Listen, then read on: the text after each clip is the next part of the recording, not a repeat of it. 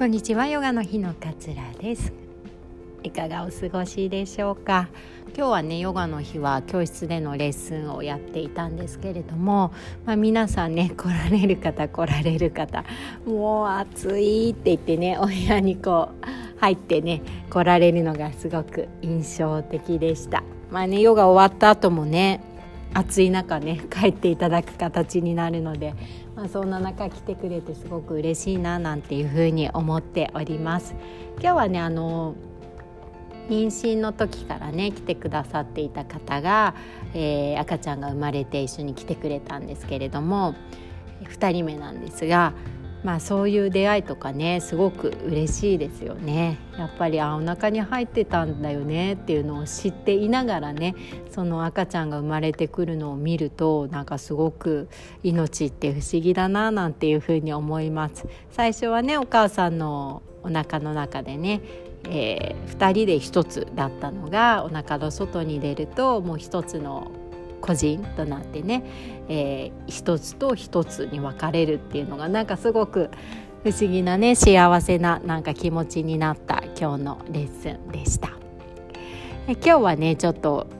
怒る怒りについてちょっとお話をしようかななんていうふうに思っております。というのは今日ねその赤ちゃん連れてきてくださった方とお話をしてすごく幸せな気持ちになったんですけれどもここに来る前はねちょっといろいろとトラブルがあり トラブルがありっていうか なんか娘のちょっとイヤイヤがちょっと重なったりとかしてあの時間もね迫ってたのでちょっとこうイライラしてしまったんですけれどもなんかこう怒るっていう行為って一見その怒りをね相手にぶちまける例えばまあ愚痴とかでもいいんですけれどももうあの上司本当に嫌でさこういうとことこういうところこういうふうにしてさもう本当ムカつくとか本当イライラしたとかって人にぶつけたりとかしますよね。でなんかそれって一瞬こうすっきりした行為のように感じるんだけれどもなんか言い放った後ってなんか心がこうモヤモヤしませんか？なんかぶちまけたからこうすっきりするような気がするのに逆にすごく疲れてしまったりとか逆にこうイライラを引きずっている自分に対してこう嫌気がさしてしまったりとかっていうのがねあったりするかなというふうに思います。なんでね私たちに怒りっていう感情があるかっていうと、まあ、よく言われるのが、まあ、こう生き物のね生物の進化の過程でこう怒ることでこう困難に立ち向かうエネルギーを作っていたからその怒るっていうね、えー、感情があるんだっていうふうに言われたりしますよね。なんかこう祖先がね野生動物にこう攻撃されてしまった時に恐怖も感じるけれどもその怒りの感情をえー、作ることで望まない出来事にこう立ち向かう原動力となっていたみたいな風にねよく言われていたりします。だから怒りっていうのはある意味ではそういう意味ではねこう困難に立ち向かう力になるので必要なね感情だったりもするのでもう全て全てをこう我慢する押し込める必要はないと思うんですけれどもこう持ち続けることっていうのはやっぱり心にねこう良くないんじゃないのかななんていうふうにも思ったりするわけです。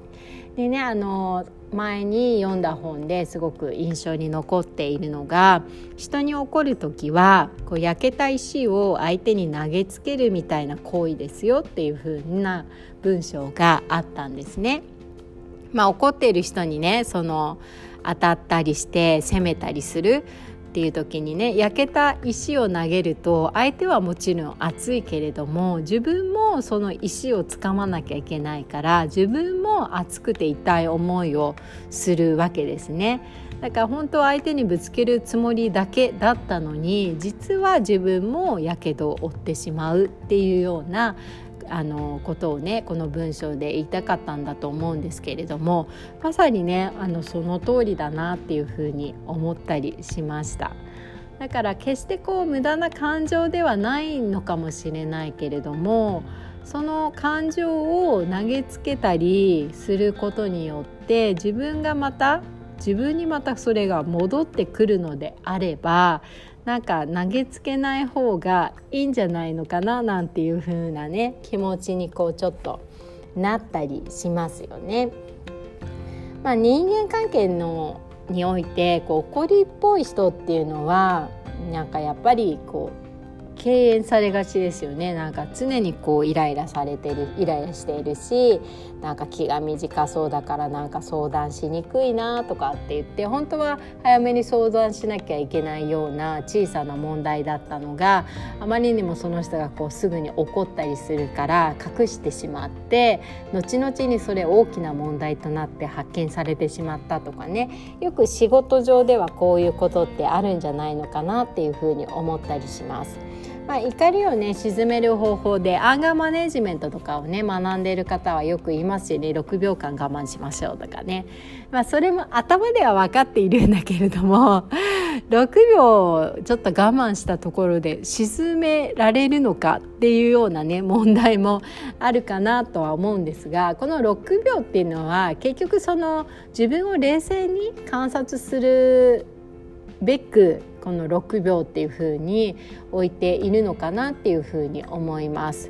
なんかねこう感情的になっちゃって自分とこう感情を同一同一視してしまわないためにもまずはその感情から少し距離を置く離れることっていうのがすごく大切なのかなと思います。あ今自分って怒ってるんだなとかなんで怒ってたんだっけ？なんでこんなイライラしていたんだっけっていう感じで自分のねあの怒りの原因っていうのをしっかりと観察ねしてあげるのがいいのかなと思います。感情にこう任せて怒っている時ってどういうことに対しても怒りたくなっちゃうんですよね。感情が先にこう走ってしまうから。だからしっかりと怒っている原因っていうのを具体的にねこう特定して観察してあげることがこう大切なのかなと思います。まあ、よくねあの旦那が家事は何にもしてくれない私ばっかりやっているのにまあ私もよくそういう感情を持ちますけれども とかっていうのもじゃあどうしてねそういう感情がこう生まれてくるのかっていうのをちゃんとこう冷静に捉えてみると意外と相手はあの手伝ってって言えばいつでも手伝うよっていうスタンスだったりするんですよ。でもそれを忘れてしまって私ばっかりこんなにやってる。なんで気づいてくれないんだろうっていうふうに意識が向いちゃうんですね。でも自分の感情でさえね自分でしっかりとコントロールできたり自分の感情を知れないのに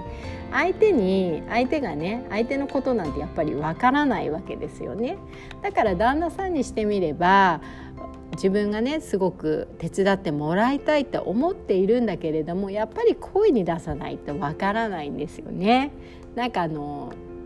やっぱりね女性の方がそういう家事とか向いてるから変に手伝ったらまた散らかしてって怒られるんじゃないかって思ってるかもしれないしそれはやっぱりこう口にして言わなければわからなかったりするんですよねだからそういう場合は怒りの感情っていうのをどういうふうなところで私は怒っていてどういうところの原因が解消されれば大丈夫なのかっていうところをやっぱりこう冷静にね、えー、分解していってそうするといろいろ気づくところがあるのでこの気づきがね自分にとって余裕としてねあの返ってきたりします。あだからそういうことなのねっていうふうに思えるあの分析できるだけでこう余裕が少しねこう生まれてきたりするんですよね。なので自分の感情がどういうところから来るのかっていうのをしっかり観察してその後にまあ相手の立場にね立ってこうちょっと考えてみるっていうのがねこう大事かななんていうふうに思ったりします。まあねどうしてこの人って怒ってるのかなとかねなんか嫌なことがあったのかなとかねっていうふうに相手の立場にも立ってね考えてみるとまた違った視点がね出てくるんじゃないのかなっていうふうに思ったりします。なんか結局ねこうあの相手をこう怒らせてしまうような態度を取る時っていうのはその人自身がすごく疲れていたりとかなんかこう心配事があったりとかあの余裕がなくて時間に追われていたりとかっていうのがその背景にね必ずあったりするので実はそこの部分がねこう見えてくるとまたこう相手の怒りっていうことに対してのあの理解度っていうのが高まるんじゃないのかななんていうふうに思ったりします自分もただ疲れているだけなんだけれどもその疲れによって些細なことでイラついてしまったりとかってありますよねだから相手に相手にとってもすごく怒り怒るタイプの人にとってはそういう背景が隠れているのかもしれなかったりしますよね。なんでねまずは自分が怒っている時は自分の感情をしっかりと分析してあげたりでその感情を相手にぶつけた時にね相手に返ってきた反応は相手の立場になってちょっと考えてみたりとかっていうのがすごく大切に、ね、なってくるのかなというふうに思います。この怒りをねずっと引きずったまま生活をすることってやっぱり心がかなりねこう疲弊してくるものなので最後はねまあ怒りを手放すっていうことうんと怒りをぶつけられた相手がいる場合は相手を許すっていうことを、えー、すぐにはできなかったとしてもねやっていくことによって自分の最後は心が軽くなるんじゃないのかななんていうふうに思ったりしました。まあ、今日のね朝の自分のイライラからね